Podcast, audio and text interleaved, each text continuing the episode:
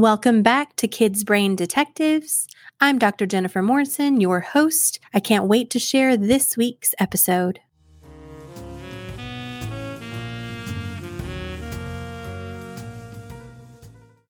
Welcome back to Parenting Pointers. This is Dr. Morrison and Dr. Caldwell, and the topic for this segment is empowerment. And this is a super broad concept because it could cover a lot of different parenting territory. So we are going to use a little bit of our parent selves and a little bit of our psychologist selves to talk about what part of the parenting process is most helpful when we're trying to, to create humans that feel confident, capable, and are empowered to do the things that they're best at. And so that's where we're going to start. So what does being empowered mean?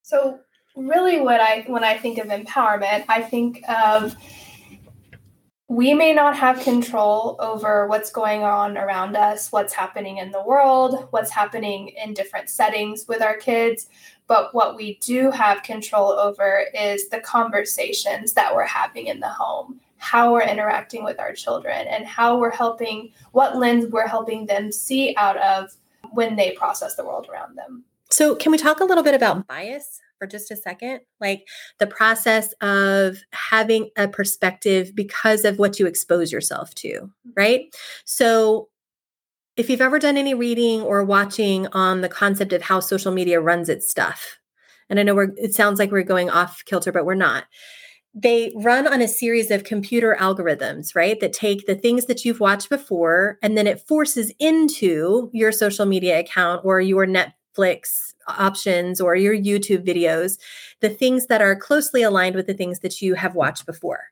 So, in essence, what it's doing is creating an information cocoon for you to be able to see and hear and be encountering things that are familiar to you because they're similar to things you've already watched. Sounds creepy, right? It does sound a little bit creepy because essentially what you're doing is creating an alternate worldview for yourself. You're creating this place where all of the information that you are consuming tells the same story, but it doesn't necessarily tell the whole story. So, if we're in a situation where we're trying to build little humans that have the ability to be powerful in their world, this means that we also have to think about how the messages that they're receiving from the videos that they're watching, their conversations with their friends, the things you're watching on the news, or the conversations you're having at the dinner table are creating a lens through which they see the world. And whether, secondarily, the lens that you're creating is one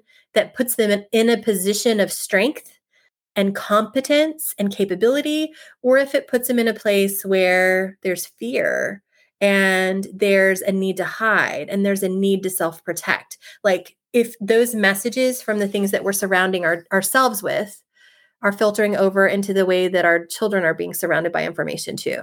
And we're not necessarily talking about the Pollyanna approach here, sure. right? Like, oh, everything is great, it's all fine, no worries. Right. We don't want our kids in a side. We don't want them in a bubble. We no. don't want them to delusionally not be aware of what's going on in the world. But we also want to be in a situation where we're helping our kids be in contact with things that they can be change agents for, things that they can be con- in control of. So, what kinds of things can our kids actually be in control of? I think it depends on the age, right? Sure. So, what can your you have two and four year olds at your house? What can your two year old be in charge of? What can they? what can he be in control of? He can be in control of what he wears Sure. He can be in control of what books he wants to read. Okay. He can be somewhat in control of choices between foods. Mm-hmm. That that about sums it up for a two-year-old. Well, he can choose his behaviors. He, that's true too. He can choose yeah. what toys he plays with. He can choose how he starts a conversation with you. He can choose um, how he responds to certain things that are happening around him. Right. I think a lot of times we think about even our littlest kids as as needing other people to control a lot of the things that they've got going on.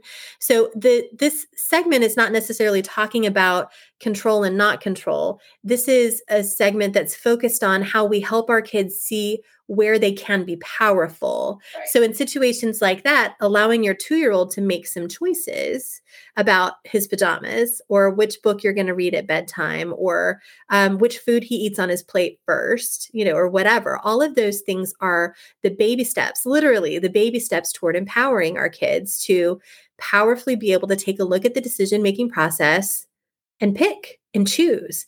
But the underlining part of that is that they have to have the right perspective, the right attitude for those choices to recognize that they are actually powerful in those moments. So, if we're talking about worldview, we're talking about a world that's got it's got some heavy stuff going on. Especially lately, it just feels very heavy. Right. Often. We're like two plus years into a world pandemic.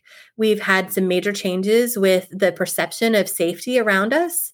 Like imagine pre-COVID, the the thought of freely going into a store and being able to feel that you were relatively safe from the people around you to shifting drastically to a place where you have to cover your face they have to cover their face because we're literally not safe to one another anymore right and kids growing up with that and i mean right. mine don't know anything different absolutely. so young when it started. Whereas mine know the freedom of of not having to have protected themselves and now the secondary fear of this is a level of protection i didn't know needed to happen. Right. sort of like the first time you you get to a situation where someone steals from you. The first time somebody takes a package off your front porch or takes the takes your purse or one time my sister sorry sister um, was filling up at the gas station and left her car unlocked while she was putting gas in her car and someone snuck around the side of her car opened the door and took her stuff while she was standing there next to her car. So there's a sense of kind of violation that comes from that that makes you feel weak. It makes you feel vulnerable. And sometimes this messaging carries over into our kids as well because we're surrounding them with war and pandemic and and disease and, and, storm you know natural disasters right. all of it. They're exposed to all of these things. And to a certain extent you i think as a parent i would love to be able to put my kids in this protective bubble and and to help them feel safe by not exposing them. But really what we're wanting to do is to help them recognize that although the world is a dangerous place that at the same time those good things that are hiding there they may be in the shadows it might not be quite so apparent are things that we can figure out too. Like for instance my husband works in the fire service and so we've been in a situation with covid where protection of frontline workers was a big deal. Like he I could switch to virtual services. I can still see patients and provide care through a screen, but you can't do that when you're a firefighter.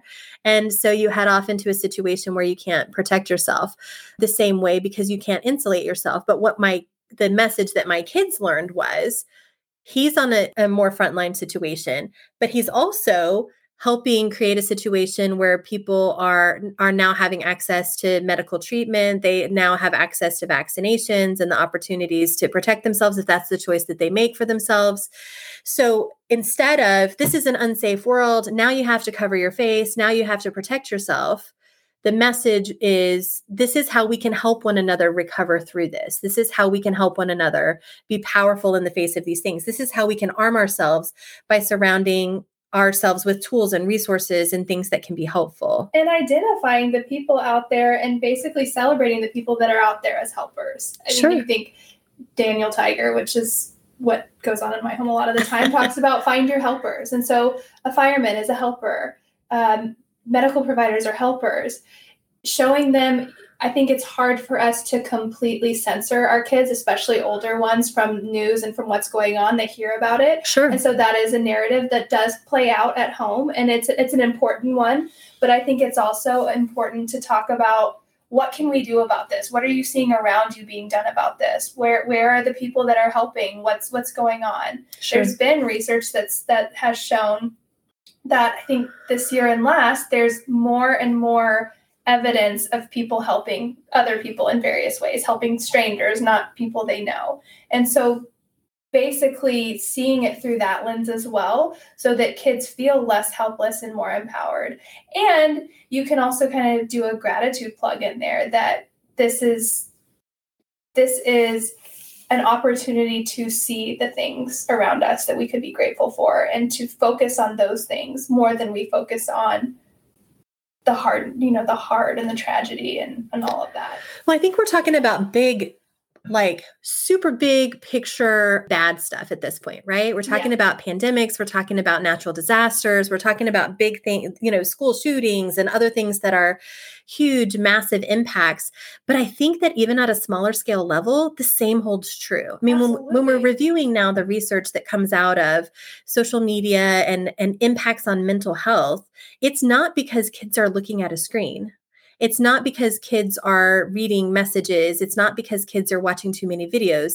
It is the attitude of those it's those the content. Right. It's what the comments are. It's what the videos show. It's what those messages are that we are allowing our kids to marinate in, so to speak. The question then is if the problem is not media, right? Because we grew up with media surrounding us right. as well. It's not the it, it, may be quantity related to a certain extent, like how much there's more of it. We're in a technology age that far surpasses the amount of technology that was there before. So, definitely quantity is a factor.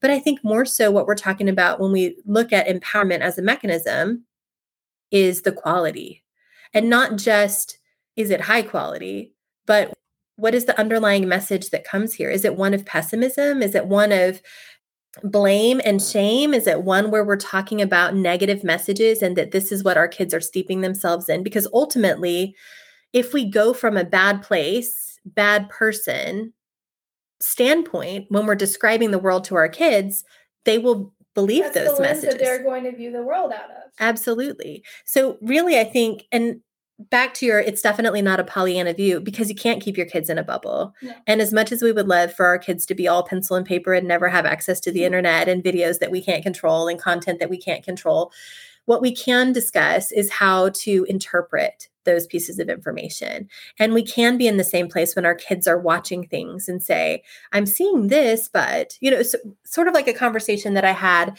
with my kids one time watching a kids sitcom we were watching a show on TV and it's, you know, kids the same age as my kids in a live action show.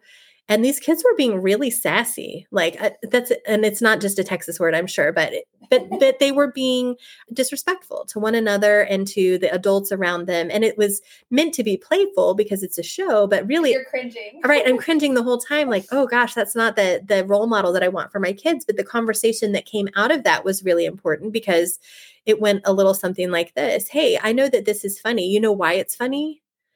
What makes it funny is because it's it's a little bit on the uncomfortable side because you know you couldn't get away with that, right? Oh yeah, no, I couldn't say something like that to you. Why? Why couldn't you say something like that? Well, in our house, we don't call names like that. That's right. Why don't we call names like that? You know, like mm-hmm. where we go down that rabbit hole of what are our core values? Right. How does this come back to who we are as a person? And does that does that help us build connections with other people or not? And does that help us come from a position of power that's driven from a strong self esteem, a strong sense of capability, a strong ownership of what we can and should be doing? Or does that power come from pushing other people down? And, and those are two different kinds of power. One is dominance, and one is an internal empowerment of self, which is the part that we're trying to talk about here, right? right? How we build people around us up by showing them the light that shines in the darkness sometimes, right? So Absolutely. It may be that that tornado was a terrible thing and it knocked out whole neighborhoods, but at the same time, we have churches and communities and other individuals gathering together to bring water and supplies and materials we had a tornado that came through Dallas a couple of years ago and it was pretty bad. And it was about a mile from our house and it was mm-hmm. close, like super close. And it could have been something where we hid in our homes and we're just really glad it wasn't us, which is a completely true thing. But as a family, what we did is got in our truck and took some chainsaws and, you know, work gloves. And we went to a mile away where it had you know, taken down people's homes and helped them clear things, cut down trees and stack them up out of the way so they could get cars in and out and to clear debris from their homes so that they could have a place to be. And and to look around and to see the other families that were doing the same thing was a real powerful experience when it could have been one that was driven by fear. Look at all of these bad things that could have happened. Right. It was followed up by look at these things where, from an outreach standpoint, we have the ability to help other people. Right. And I think that that's where, when we talk about the power that comes from this process, that it really comes from parents helping kids see the good, the good in themselves, the good in other people, and to be intentional in sharing that. And teaching them, I, I, love what you said about the, the sitcom, and it's teaching them to be wise consumers of information. Sure. That's media and that's everything else. And so instilling in them those core values, talking about them on a regular basis, and then also talking about the incongruencies of, okay, well, you saw this on YouTube and this person was acting in this way. How did that make you feel? Well, it made me feel uncomfortable because that they those were not nice things that were being said and so that there's a fine line there because the more of that stuff that we consume, the more it normalizes to us. And so we don't want our kids consuming a lot of, you know, negative media where there's bullying or putting other people down because then it normalizes that. Sure. But I do think it's important for them to have those experiences where they see those things and they go, hey, this doesn't really this doesn't really align with what I believe or this sure and, and in teaching them that I think is important.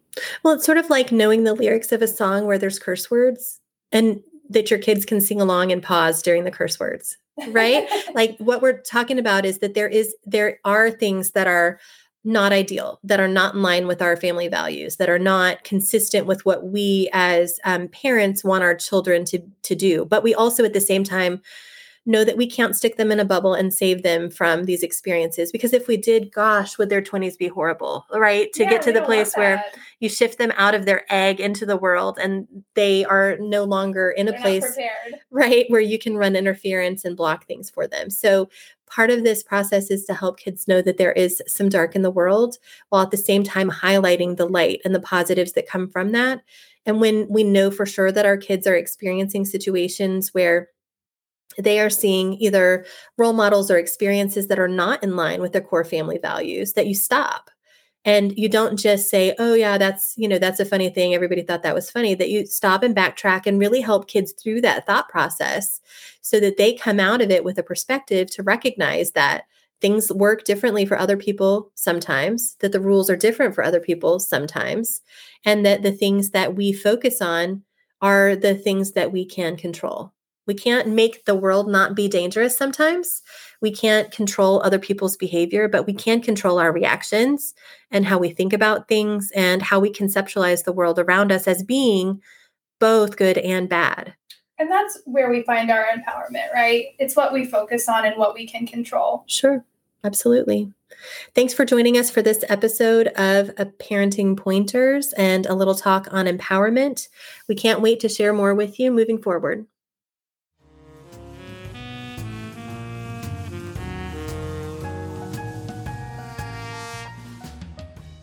Welcome to this week's Bond, Build, and Connect tip. This BBC tip is called mirror listening. So, most people are familiar with the concept of active listening. And this is when you are in a conversation with someone, and to help that process be as successful as possible, you show signs of obvious connectedness for the other person to feel heard. So, this is a situation where you maintain eye contact, you may nod your head, you may gesture some you know, facial expression changes or other nonverbal communication that you are with them. You may make receiving remarks like, mm, uh huh, oh, really? And respond to what they're saying. This is active, you listening and responding to show that you are connected to this moment. What we're going to call mirror listening is a way to help others in conversation with you to feel more than simply heard. This is a way for parents to help their children, and truly for anybody else that you talk to, to feel understood. For our kids, the process of building this I get you feel is really important when we are trying to bond and build relationships that are lifelong. We, as parents, if you're anything like me, talk at our kids or to our kids all the time. But there are fewer instances when a child seeks a parent out and chooses to talk to them in return. We are usually the ones that are making an overture. And when our kids reach out to us, a lot of times they're asking for assistance, asking for help, asking for permission. What we're trying to focus on is the moments when we are not serving as a tool to help your child out. They're just sharing information with you. These moments don't happen as often, so we need to make these moments count. To do so, when you notice that your child has brought something to you to discuss and they don't need anything from you, they just want you to hear them talking and understand, set distractions aside. Put your phone away, pause other intrusions like a sibling jumping in, and really focus on what's being said. The mirror part is to pretend that you are reflecting your child and their words. So, say with your body, and your face by by directly looking at them rotating your shoulders so that you're facing your child like a reflection in a mirror would look so if you are standing in front of a mirror your reflection doesn't turn sideways while you're facing forward it stays connected with you help them know that you are with them by restating and clarifying what they have said. So the active listening process of uh huh, uh huh, uh huh to receive a message is not what we're talking about. So this is something like, for instance, my son came home from baseball practice and his asthma has been really flared up. And he was talking with me about how he had wanted to do well, but his chest was hurting and it was harder for him to breathe, and how frustrated he was because he was having an excellent practice. So, my responses are things like, oh, I understand how that must feel. I had asthma when I was a kid and I had things like that happen all the time. Or I bet that was frustrating because you were trying so hard and it felt like such hard work. Things that allow your child to hear that you are understanding their message. Finally, in situations like this, oftentimes what we as parents do, and I am at fault for this a huge amount of the time, because of the work that I do, I spend a lot of time solving problems for others, or at least attempting to give my best professional effort at that. Something that we need to think about when we're interacting with our kids, especially if we want to connect with them, is that it's not always required for us to jump in and fix things. So if there is a problem, instead of saying, Oh, you got in a fight with your friend, you should do this and this and this to solve the situation, which sounds like a lesson that they probably need to know but if what we're trying to do is build an understanding and empathic connection between our kids and ourselves, that we have belief in their ability to problem solve as well. So instead of being the first to lead, I would highly recommend that you ask growth questions like, Ooh, that sounds like a tricky one. What's the next step? Or what's your plan here? And stay to support them through that process. It may not have been an approach that you would have chosen. It may be an approach that ultimately fails, but the process of building self esteem and developing an identity that allows a child to feel like they are capable of handling adversity and being resilient in the face of these kinds of situations, especially those that are stressful or disappointing or related to conflict is to help them think through what processes might be there. So, our job as parents, if we're going to use this BBC tip to its fullest, is to remove distraction, make sure we're staying with them, making good eye contact, reflecting back the things that they're saying by restating and clarifying, and allowing them to step through the problem solving process while we walk with them, not pick them up and run with a plan that we've come up with that we think makes sense in an adult way.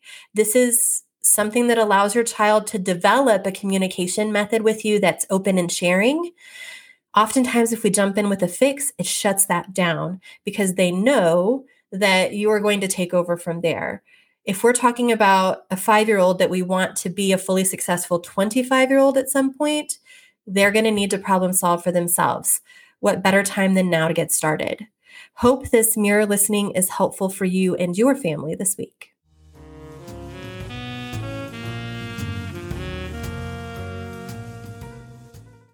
Thank you for joining us for this week's episode of Kids Brain Detectives.